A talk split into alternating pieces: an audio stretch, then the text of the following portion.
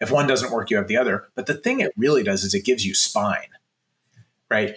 Right. When you know that someone else is there with a reasonable price, it, it lets you, with confidence, say something that you might otherwise say without confidence. And when you're negotiating a deal, it is all about confidence and tone and body language and you know, there's so so much of that stuff. Welcome to the Cashing Out podcast, where our fellow founders share real stories and offer honest advice around selling their companies to some of the top acquirers in the world. My name is Todd Sullivan, CEO of ExitWise, where we help business owners create the exits they deserve. Today, my guest is Matt Blumberg, a former management consultant, venture capitalist, and early employee who helped Moviefone move into the internet age and get acquired by AOL. With his well rounded training, Matt's biggest professional success came by co founding ReturnPath, a company that provides email intelligence solutions for marketers. Matt and his team grew the company to 500 employees and 100 million in revenue. Along his 20 year journey, Matt was approached four times to sell the business. After four failed attempts for various reasons, he finally completed a sale to Validity, a consumer data company, in 2019 Today, Matt is the co founder and CEO of Bolster, a talent marketplace to match highly experienced executives with fractional and project based roles to help startups scale. In this episode, Matt shares his insights on how creating better personal relationships with acquirers can de-risk M&A transactions, how to bounce back from a failed M&A transaction, and how building a company with work-life balance in mind can lead to a great outcome. I hope you enjoy my conversation with Matt Blumberg. Matt, thank you for doing this. I have been fired up to talk to you because when I've learned about your background, I think you've just been so intentional about the building blocks of expertise and talent that has led you to building this amazing company, having an exit, and now off to building another company. Um, starting in consulting, doing venture capital, building a really cool company within a company, helping take it public, I think, if I'm right. I was I joined right after uh, the IPO. Okay. And then starting a company to drive into $100 million, keeping that for a long time. So I know there's some good stories there and having that great exit. And then certainly want to touch on the company that you're running today because that sounds very exciting and some parallels to what we're doing. I, I, just want you to know that when I found out that I could have you uh, in this time slot, I bumped Mark Cuban immediately. So thank you for being here. yeah. Uh, Sounds good. he he was just on billions, so I think last week he wasn't available, but he was today, and you got the spot. So thank you. So, like I said, I think it is just so cool the way you started this business and built a skill set. Really, starting in consulting, and I started also in consulting right out of business school, so I kind of know that training that you went through. Maybe you could just start there and build up through the kind of progression of your career. Yeah, you know, it's interesting. I kind of always wanted to be an entrepreneur. I wasn't one of those like child entrepreneurs. Like uh-huh. I didn't have a lemonade stand, but my dad was was a tech entrepreneur in the early '80s. Wow! And he had actually been in, he was in a very early uh, venture capitalist in the late '60s and '70s, and I kind of always like that's what I grew up with. So I kind of had that bug. Actually, you could argue both of my grandfathers were entrepreneurs, at least one of them. So I kind of always wanted to do that, but like in when I came out of college in 92, you didn't just go do that, right? It's not like now where you're doing it in your dorm room. So my first job out of college was in management consulting at a firm called, uh, I was actually hired into a firm called Strategic Planning Associates, which then became Mercer Management Consulting, which now is called Oliver Wyman. Mm-hmm. Uh, it was my first couple of years out of college. It was an amazing job. My dad really encouraged me to do that. He said, you know, I think consulting will give you good breadth. And actually, it, it really did. And I always say that that's a job that I should have paid them to give me because I spent a couple of years. I learned a bunch of different industries. I learned a bunch of different problems to solve, a bunch of different analytic techniques and software packages to solve them. I learned how to create presentations, how to deliver presentations, how to work in a team, how to, I mean, it was just, you know, it was nonstop learning mm-hmm. and uh, very broad based and very big company. And then I had an opportunity that I, I wasn't looking for. I was kind of thinking about going back to business school and I got recruited to join General Atlantic Partners, which at the time was a top tier venture capital firm, now sure. obviously a top tier private equity firm. Mm-hmm. And uh, and I jumped on that because VC is a really hard business to get into at any level, yeah. and worked there for uh, you know the short stint as well that was also supposed to be pre business school, and that's where I really got a lot closer to the entrepreneurial action. You know, when you're a junior guy at a venture firm, you're doing the deal sourcing, and then if a deal shows up you're working on the deal and then you you don't really get to work with portfolio very much. Yeah. but i kept having these meetings with entrepreneurs and i kept coming away from them thinking like wow i, I kind of want to do what that person's doing Hmm. much more than i want to do what i'm doing.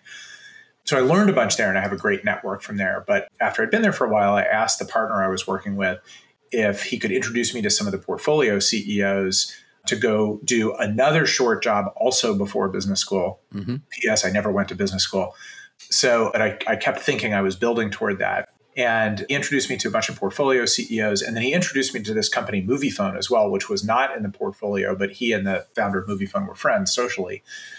So I had all these interviews with CEOs where they didn't really know what to do with me. Like these were all, mm-hmm. you know, startups. And like, what do you do with a kid who's been a management consultant and a venture capital associate? Like nothing, right? but they all kind of said the same thing, which is like, well, you seem like a smart guy and you know how to seem like you work hard and you know things. So they all had some version of the same job for me, which is like, come in for a year, be like a chief of staff or a special projects person and, and kind of see where it goes. So I ended up going to this company, Moviefone which was just post IPO when I joined, although very small and small cap company. And it was, I always describe it as the internet before the internet.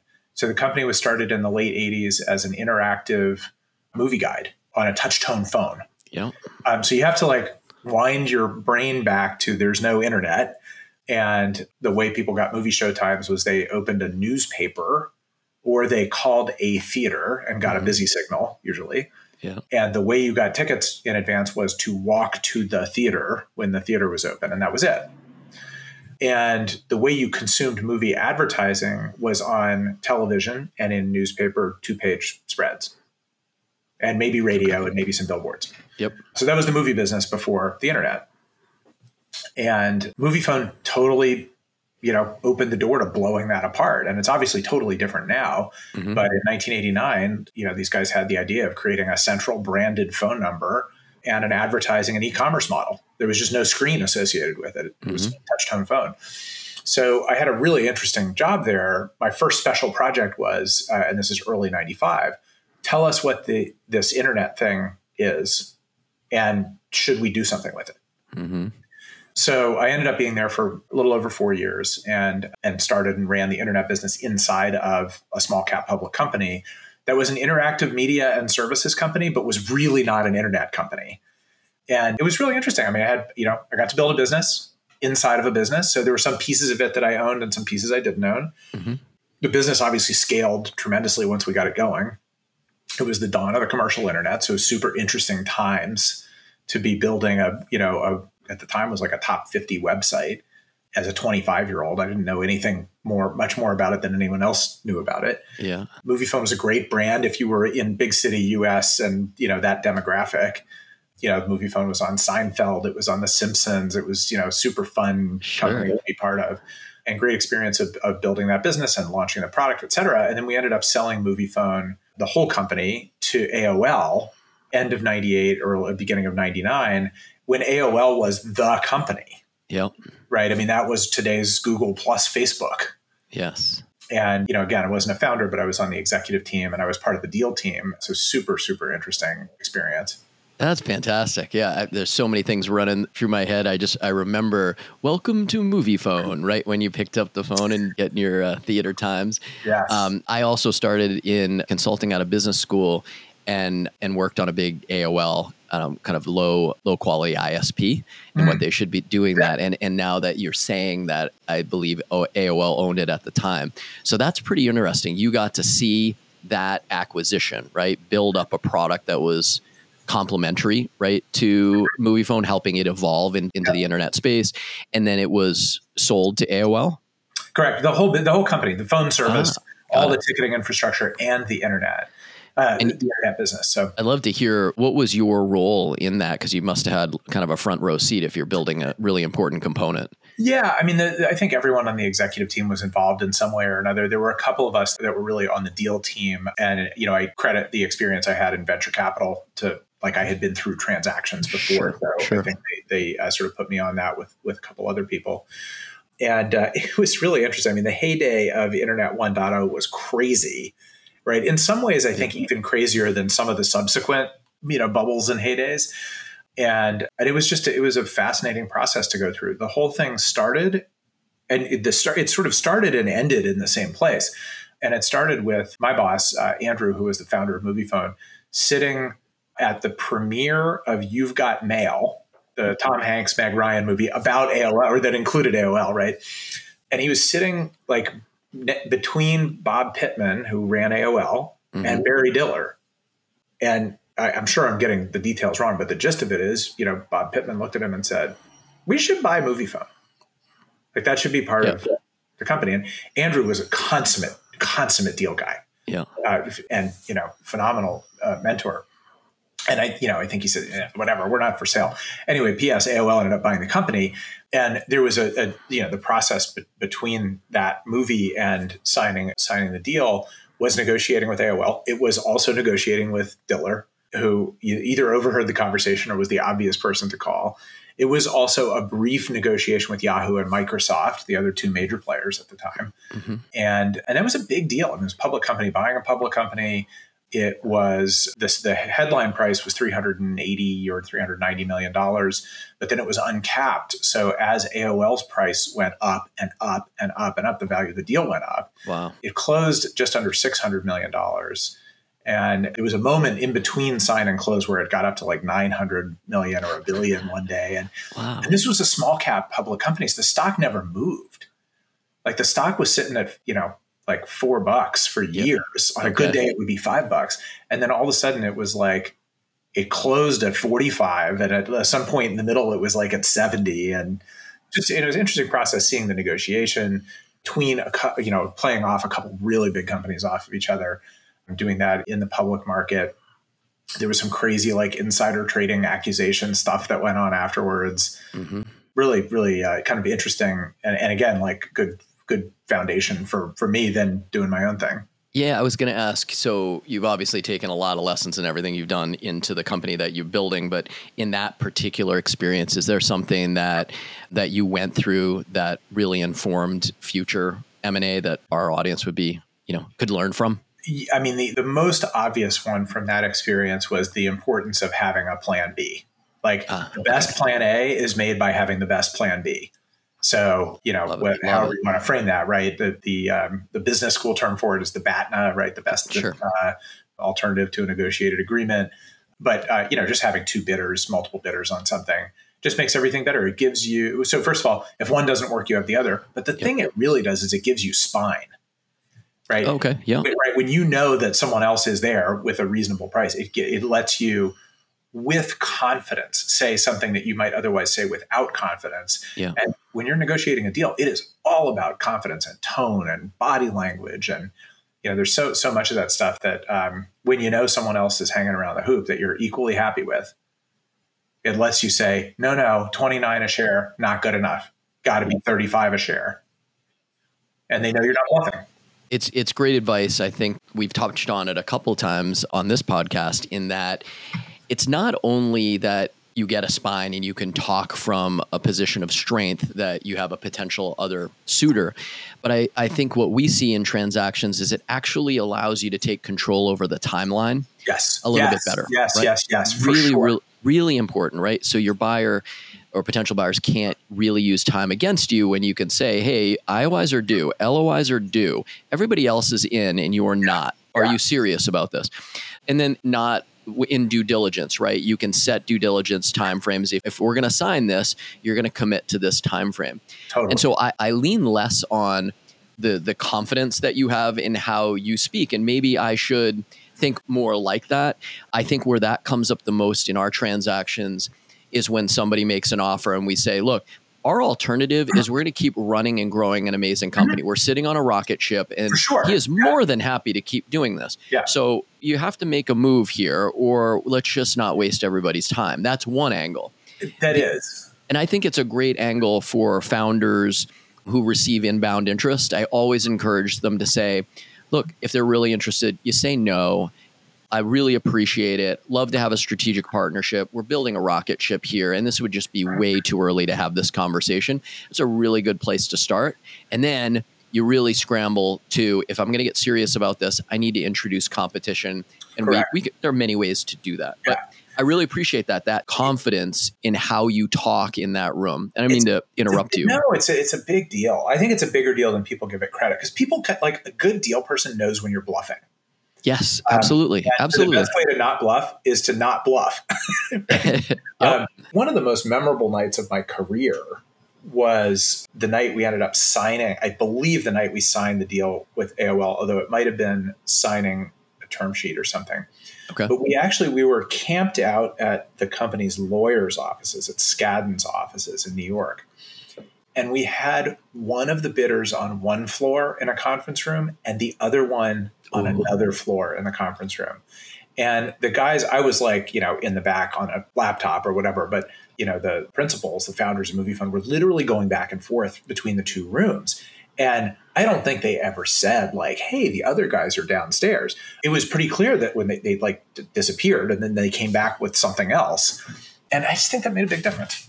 That's awesome. I mean, that reminds me of like cops shows, right? Where they got two criminals and who's gonna fold first, and your buddy's yeah. he's he's spilling the goods. You better come clean, yeah. right? Oh, what a what a fantastic uh, tactic. So, any, anything else that you would? Because I'd love to get to the company you yeah, built, yeah, right? Um, I don't know. That's that's probably the well. Th- there's another one which comes up again, and it is a lesson that I guess I learned and then forgot. So I'll foreshadow where we're going, which is yep. the importance of knowing the principal like the direct personal relationship that mm-hmm. yep. Andrew, my boss had with Pittman, with Diller, is what got it, not just what got it done, but what got it done fast. Yep. I- incredibly important because you, you can align, right? The intention, everybody's on the same page. It, things are prioritized when you know yeah. the people involved. Yeah, absolutely. Yeah. Well, let, let's jump in, right? So you have that transaction, and now you're trying to figure out what to do next and obviously landed on something fantastic. So maybe yeah, can- I, yeah. I mean, I, I felt like I was ready to go start my own thing again. Like now, you start your own thing when you're 19 years old, but but I had had you know I'd been three jobs and a bunch of years out of college, and you know had built a business, et cetera. So I was kind of ready to start my own thing, and spent a bunch of months after after we closed the deal with AOL and, and after I left and transitioned out. I spent a bunch of while thinking about like what I wanted to start. I was doing consulting at a bunch of places, like just exploring different business plans, talking with different people. And the one consistent theme that I had was I really wanted to build a business. I really wanted to build a different kind of workplace hmm. and a different kind of company. And again, you have to wind the clock back a little bit to 1999. Most knowledge economy companies, which is not even a term you hear anymore, right? But but most companies that were like that were still managed in a very old school command and control way. So consulting was like that, and banking was like that, and venture was like that, and mm-hmm. uh, and tech companies were like that, and and media companies, and Moviefone was no different. And you know, all these companies had like the plaque on the wall that said, you know, our assets walk out the door every day at 5 p.m. So they understood at some level how important people were to the business, but they didn't really know what to do with that mm-hmm. uh, because no one trained them right? Like management training when those people grew up was not about culture and values and, you know, freedom and flexibility and it just just wasn't like that. So I had a real driving force to start a business so that I could prove out a model of a different workforce, a different way of working. Mm-hmm. And to some extent it didn't matter to me what I did. So like the, the range of things I was looking at was very wide. The thing I settled on, which is the company that became Return Path, was something in email marketing and analytics. And that was a space that I knew really well because I just spent four, four and a half years running this web business for, for Moviefone. And part of that was a, an email email service that we launched called Movie Mail. So I knew a lot about the power of commercial email and also some of the gaps around commercial email and opportunities there. So I, you know, working with a group of people started Return Path and at the end of 99 you know, and then it was 20 years later and it was done.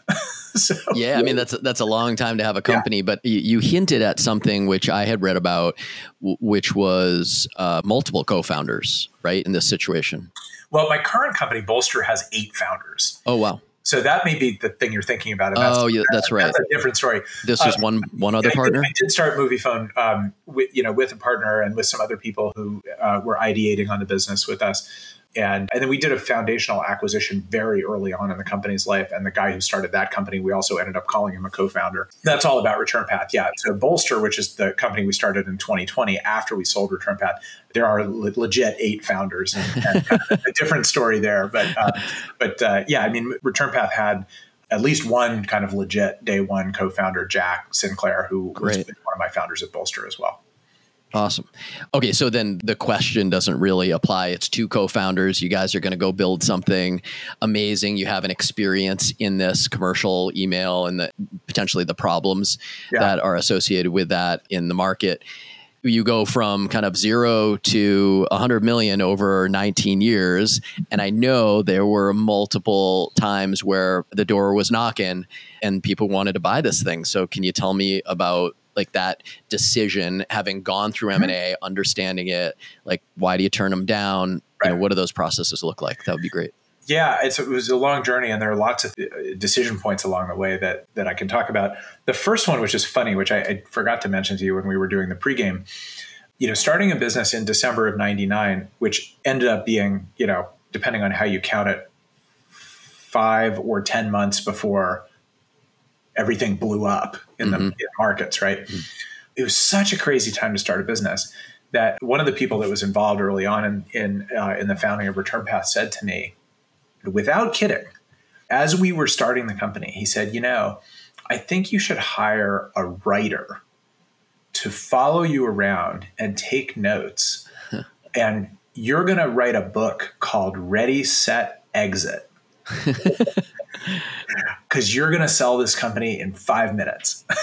and like, wow. that's kind of what the world looked like. Yeah. But, but yeah, I can point to like actually several things that happened along the journey from there. So, one, we had our first offer to sell the company in the middle of 2000. So, the company was pre product. Wow. Um, we had raised money, uh, angel money, a big angel round. Um, okay. And, uh, and we had an offer uh, from DoubleClick to buy the business. Sure. And it seemed crazy to me because we didn't even have a product in market. And DoubleClick was highly acquisitive. I mean, they were the big company in ad tech, and and we said no. It's kind of interesting. I think if we had said yes, we would have, it would have ended up being worth nothing because then everything crashed right afterwards, and mm-hmm. DoubleClick stock went through the floor. They had a lot of cash, and the business did very well, but their stock price was was nothing for a while. And we turned that into our first institutional financing. So we said, no, we're not interested in selling the business, but we'd love to have a strategic investment from you. So that was one kind of the first time we said no, we pivoted it into a venture investment. Great. Um, and it's so long ago now. I can't even, you know, it was a like an emotional decision at the time, even though it wouldn't have been worth a ton of money. Yeah. In the long run, it wasn't even the headline price wasn't wasn't even that great. But we just felt at the time like we haven't even built anything yet. Like, why would we sell the business? Like, that was sort of the, the no, but then it was no, but by the way, write us a check for $8 million. Can I ask you about that? Because I think a lot of people, a lot of listeners, fellow founders are going to say, hey, how did you do that? How did you turn an offer into an investment? Like, they clearly want to have ownership right of the business. They'd like control ownership. This allows them to have minority ownership but you yeah. know it's a it's a totally different game. And you got to make the decision right? An mm-hmm. acquirer who could be seen as very strategic to you is now going to be on your cap table. Yeah. so do you remember what was going through everybody's head of how you turned uh, More turned the table and and the decision you made? Yeah, I mean, what I said was, look, I think we'll be a lot more valuable to you if we get to serve everyone in the industry and not just you. Okay uh, it was something along those along those lines, and they agreed. And and then they were on your cap table. Did they stay on your cap table for the 19 years? No, no. I mean, so they were on the cap table for a while, mm-hmm. and then DoubleClick itself went through all kinds of all kinds of challenges as a public company, based on you know stock price and changes in the internet market and ad market and whatever. And uh, they got uh, taken private by Hellman and Friedman, and then uh, got acquired by Google.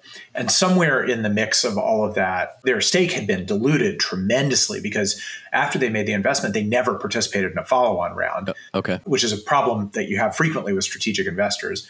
And so in the end, they didn't own very much, and then we bought it back from them. Uh, and I can't remember whether, I think we bought it back from Google after Google bought the company in whatever year that was. So they were, for the first couple years, though, they were on the cap table and they were a strategic partner and a reseller and we had a you know meaningful and decent business relationship, and actually uh, you know some some great uh, relationships that I have that continue to this day came from that, including Kevin Ryan, the CEO of DoubleClick. Jeff Epstein was the CFO of DoubleClick. He ended up as my audit committee chair at ReturnPath. One of the guys that was our client there, Ken uh, Takahashi, worked at ReturnPath for many years after that and is one of my co-founders at Bolster. So it was a, a really kind of formative deal and set of relationships, but didn't amount to a lot in the end uh, as a deal itself. Got it. So okay, so that was the first time you're approached, which is well, you know awesome stories out of it, and I think really good learnings. Okay, th- but you're approached multiple times while we you're were, building yeah. this business. Yeah. So so if you fast forward from there like 13 years, and and at that point we had a pretty substantial business. I can't remember, call it 50 million in, in ARR, and and had pivoted a couple times along the way to get there. We were approached by a company called Exact Target. and Exact Target was the largest company in the email business. So they were sort of kind of what DoubleClick had been in 2000. They actually became, and uh, and we were very good friends with the Exact Target guys. They were our biggest partner, and they had just gone public. And Scott Dorsey, their CEO, had orchestrated a, a, a masterful IPO with his team. It was a great company, and they were our biggest reseller, and he offered to buy us.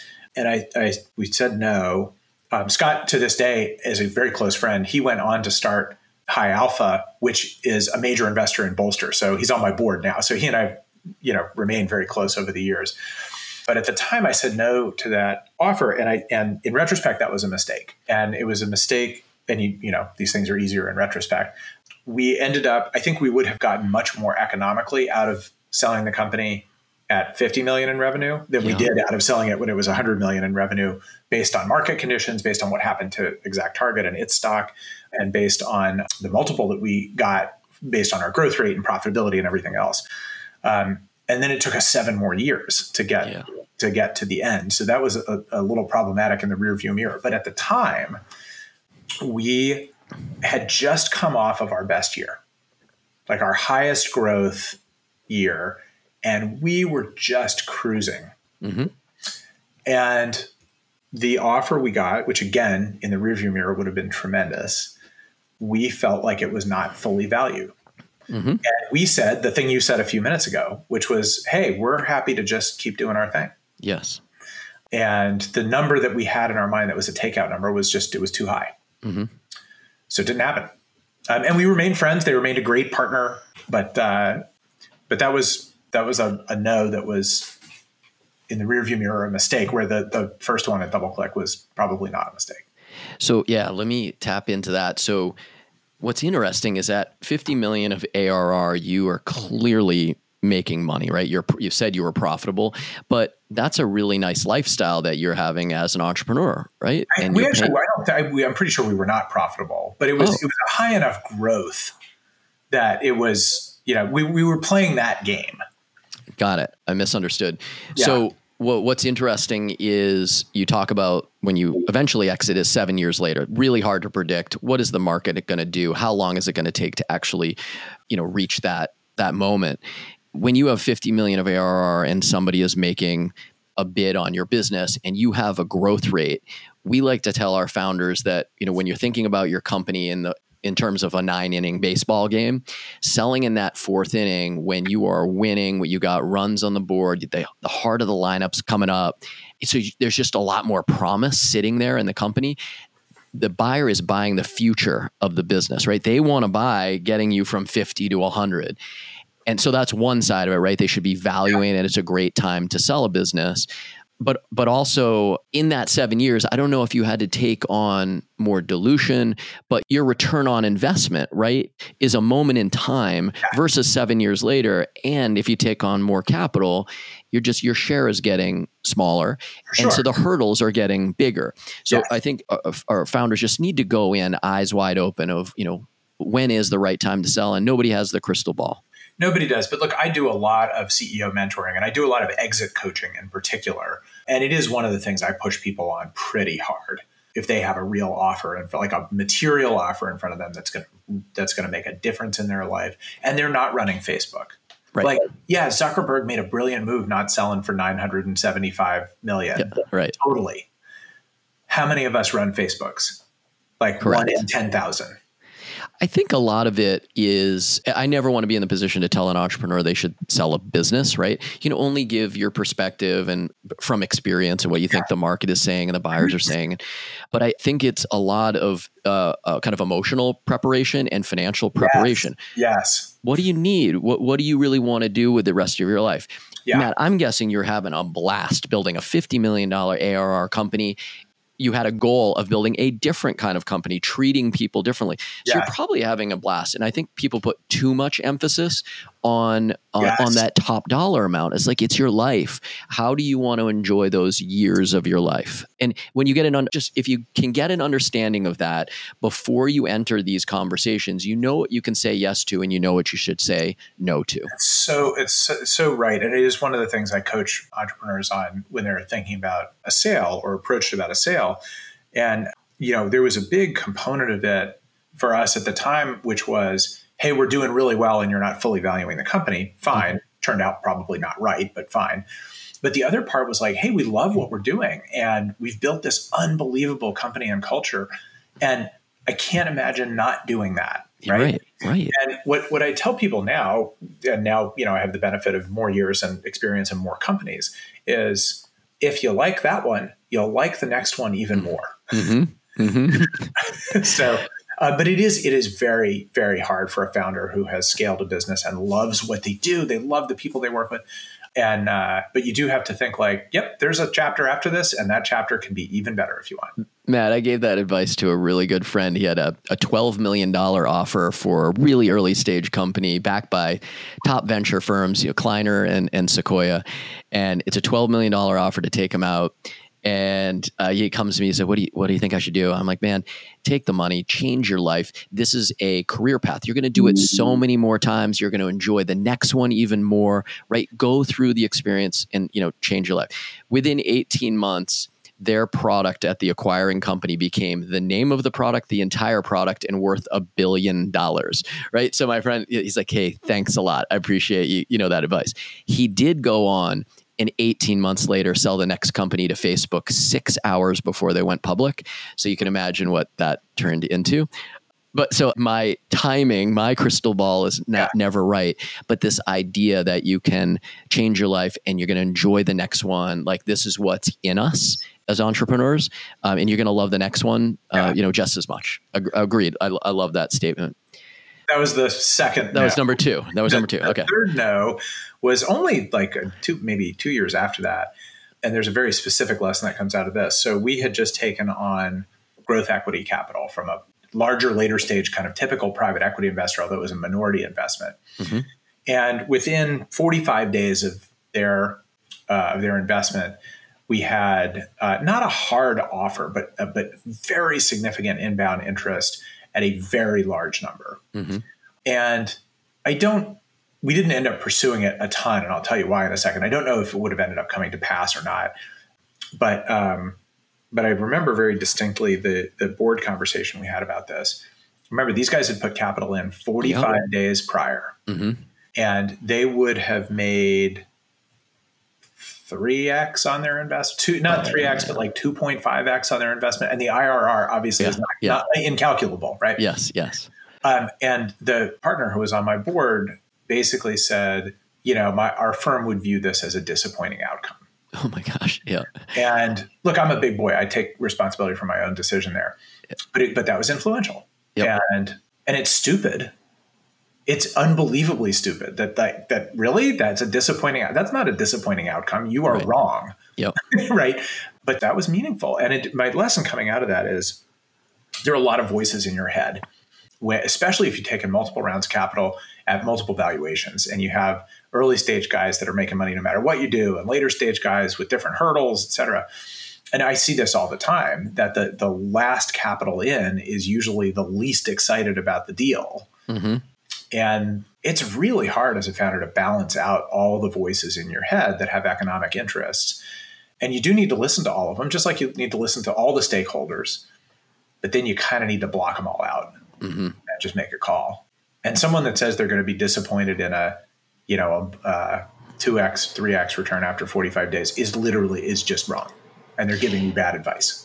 Yeah, we get we get this quite a bit where the loudest voice in the room in the boardroom tends to be an investor and if the company is doing really well, they see that opportunity to say I want more of this company. I want to dump more of our dollars into Totally. our winners, right? Their incentive is Yeah. not aligned with necessarily with the founder. We have founders where we say, look, if you do this, if you take a, another 50 million dollars, your choices are like there are three acquirers out there can actually buy you or you're going public. Is that do you think that's the person that you want to be?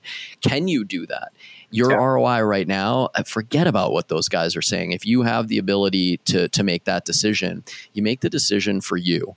Um, and you know you can it's you have a fiduciary responsibility for all shareholders. I understand that, but when you're talking about a win of that magnitude for everyone, you're not you can't make a, a wrong decision. Um, so I appreciate you sharing that.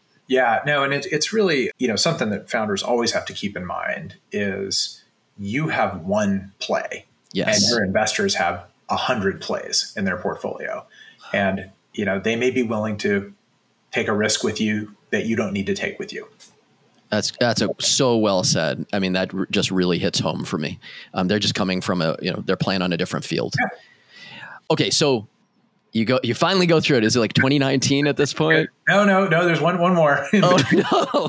so uh, in, 20, in 2017 we had an inbound offer and we and we, we were really ready to sell at this point like the business had gotten bigger it had gotten profitable hmm but growth had slowed down Okay. and we had an inbound offer from a large company in the space that was private and looking at going public and we were we were really ready to sell the business at this point. So we engaged a banker. We co- contacted some of the large public companies in the space and uh, we got one of them engaged and um, uh, and got a much better counter offer from them and worked that process really hard and really effectively. Like me and the banker going back and forth with the different people we knew at the at the company and we had an offer that we were really happy with like really really happy with and um, signed the term sheet excruciating diligence process i mean this is a large cap public company So 60, 90 days. Like how long did you sign for? Um, something in there yeah, Yeah, I, I can't remember exactly what it was but like It's brutal. lot- It's tough. It's it. tough. Yeah, yeah, and um, you know, to the point where we had like we were we were probably four or five hundred people at the company, and we had like seventy five that were working on the diligence. Right, Yeah. Yeah. so not a secret that this is going on, and and we had the we had everything done. We had the the diligence was done, the legal documentation was done. They had had sign off uh, on their side. Our board approved the deal and so we're we're at, we're at like the one inch line in the Mhm. football metaphor, not not not inside the red zone. We're like Yeah. right there. Yeah. Press release written, all hands meeting scheduled, Yeah. stuff delivered from the buyer to the office, like the swag was in the office. Yeah. The cupcakes were in the office. the champagne was in the office. And our board had literally docu-signed the deal. Oh wow. So, I mean, like whatever definition you have, red zone, 11th Yeah. hour, like Yeah. this is the 11th hour, 59th minute, 59th second. And they said no. What changed? They went through their final, normally perfunctory meeting hmm of all the key stakeholders. And and my take on what happened, I was not in the room. The the champion for the deal, the business owner for the deal, Mhm. was not present. He was on vacation. He had one of his lieutenants come, but a more junior person than everyone else in the room. The rest of the room is the executive team. Okay. The GC never really liked the deal. Okay. And the GC was very concerned about data privacy. We had a lot of data. The company didn't have a lot of data. This is this is the buyer's general counsel. Buyer's general counsel. Yes. Okay. And buyer's general counsel looks at the CEO and says, "Mm, thumbs down. Ugh. And our champion was in Greece, probably asleep Yeah. in the middle of the night, un, not involved. The more junior person in the room, like powerless to Mhm. deal with that, and they pulled the plug. Oh my gosh, that's that's crazy. I I know we're our average transactions around that fifty million dollar mark. We certainly have them over a hundred million. I know this was a, a big one. Multi hundred million. Yeah. Yeah. And so, you know, to me, I see the relationships between investment bankers and M&A attorneys really on the sell side. You have a little bit less visibility of what's behind the curtain on the acquiring side, but you know, my only advice in this situation is that founders who are selling their businesses need to take control of their advisors at these points. You're yeah. making decisions, right? And you've got to force those decisions and not let people disrupt at the goal line like that. Uh, well, this, incredibly frustrating. I know it's on. I know it's the buyer, right? So yeah, this was the buyer, and we like we had, and and it was internal with the buyer. It wasn't their advisors. Um, yeah, it's, it's, general counsel. You're right. Yep. Yeah, it yep. was not an advisor problem at all. We had great advisors on it, uh, and you know the the mistakes coming out of it. To go back to my Moviefone story, I did not have a personal relationship with the CEO. There you go. And I did with the business owner, although it wasn't a great and deep one, but I, mm-hmm. I did. But then he yep. went there, and he didn't. It wasn't his decision at the end of the day. It was someone else's decision. Oh, that's tough. Um, and um, and that was really the biggest problem. I think if if I had had that personal relationship and there had been that emotional commitment to do the deal at that level, I don't yep. think it would have blown up. I think you're I don't know, but it is very common, right, in these processes where you want the two CEOs to get along, right? You want to create that a little bit of emotional bond, understand the the fit, the culture side of it, Absolutely. and that I had asked, I had asked along the way, like, I think I should meet blah blah. yeah, I'm being super nice here. Sure, sure. that I am still angry at, um, and I never met him and I, I knew that was a potential problem. I just didn't realize it was going to be a fatal problem. It's a double whammy because they know it's coming, and all of that due diligence time is time taken away from their day job, right, of running the business. Right. And then what happened uh, is a handful of key people left. It's brutal. Yeah. Because it had got to the point where I had told a bunch of people they were going to be out of a job. Mm-hmm. Yep. Like I had made people offers of what their new comp was going to. So everyone was getting a raise Everyone was getting cashed out. Everyone was getting RSUs and a public buyer. Some people were getting fired. So everyone was either psyched to go forward in one direction or new or we're already looking for a job. So you get to that point and it blows up and a bunch of people leave. Yep. And yeah, we had you know hand hadn't quite been on the wheel for a couple quarters. So it took us two more years to recover and sell the business at that point. And at that point, we did the thing that you know you're not supposed to do, which is sell the company, right? Everyone says oh. the best deals are the ones where you're bought, yep. not where you're sold. And all the other ones that we had entertained over the years were ones where a buyer came to us. Sure. And finally, after 19 and a half years, we're like, all right, we're just going to run a process and see where it goes. And we had a perfectly good outcome and it worked very well. And I'm happy to talk about that as well. But it was, but it was a sell the company. It was not a someone came to buy the company. And that was a, that was a big, big challenge. Matt, can I ask on the one that was successful, did you bring all of these 70 more people under the fold to, to get that done, or was that maybe a lesson? No, I mean, we didn't have a choice the first time around, but the second okay. time around, we didn't need to. It was a totally different construct. So there were like 20 of us that knew or something. Got it. Got it. Yeah, I, I, went through something similar, much smaller scale, but told all the, the employees, you know, I'll continue to pay you for a period of time, but you got to find new work because because you guys are not being brought across the goal line. I moved to Silicon Valley, had my desk at the acquirer, signed the documents, and they canceled it in a board meeting in August of 2008 when their board said the world is the world is, fa- the, the world is falling cancel everything. So I got to a goal line once before and, and oh, then sorry, realized that August, similar pain. August 08? Yes. Uh, August 08. I had a financing blow up in August 08. it was it was a tough time, right? But coming back your tail between your legs with yeah. very few employees left, right? Because you yeah. encouraged them to find new work.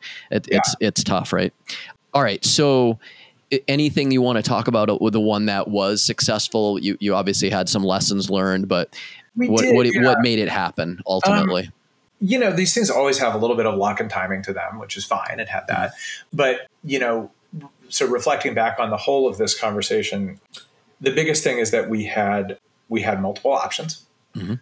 And we were able, uh, to a point you made early on, which I didn't make, what we did is we didn't just turn it into the best offer from the best buyer. We controlled the process and the timing. Mm-hmm. And we said, yep, I, you know, I, we looked each other in the eye and I said, I will do this deal with you, but it will be done in 30 days. Mm-hmm. And it was. That's great. Yeah.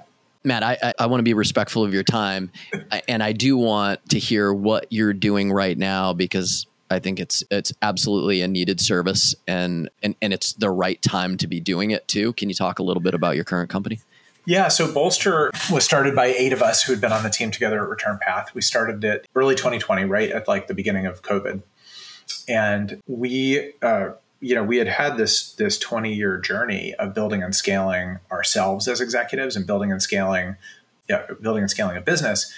And we had, I would say, the last 10 years of the 20 years, we had spent a lot of time mentoring and coaching other founders and CEOs and CXOs.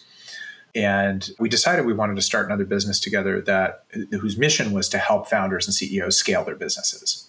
Mm-hmm. So, I mean, we're, we're, very much a for-profit business, but it was really um, the origins were very like give back to the startup community a little bit. Sure. Which sounds a little bit like what you're doing as well. Yeah. Uh, and uh, so we started Bolster as a, a marketplace for executive talent. Uh, so two-sided B2B marketplace model. And we started, and, and what we have done for most of our journey until recently was a marketplace for what we called on-demand executive talent. Sure. Uh, so helping startups and scale ups find senior executives for anything other than full time roles. That was V1. Sure. V2 is we've expanded into full time, which I'll talk about in a second. Sure. But uh, but the idea was very much that you know early stage and growth stage companies need access to executives for projects, for fractional roles, for interim roles, as advisors, as functional mentors, as coaches, and as independent directors. Yeah. Um, and there's really no like kind of central anything for that. I mean, you know, LinkedIn is a behemoth for finding anything and finding nothing. Mm-hmm. But but that was Bolster 1.0. And uh, we had a really, really good first couple of years. We accumulated a couple thousand CEOs as clients. We accumulated 10 or 15,000 senior executives as members that we invited in to the network. Uh, so it's kind of lightly curated. And we've probably placed 300 people in fractional mm-hmm. roles or in board seats. And, and I think really, really having very positive impact on, on, uh, on clients. And a couple things happened maybe about six months ago. One was we realized that that business was going to take a long time to get scaled. You know, it's a, it, that business was a marketplace model, so we got a percentage of uh, you know whatever someone was hired for. But when people are getting hired for projects, there's not a lot of money changing hands. So getting a mm-hmm. small percentage of not a lot of money is even less money.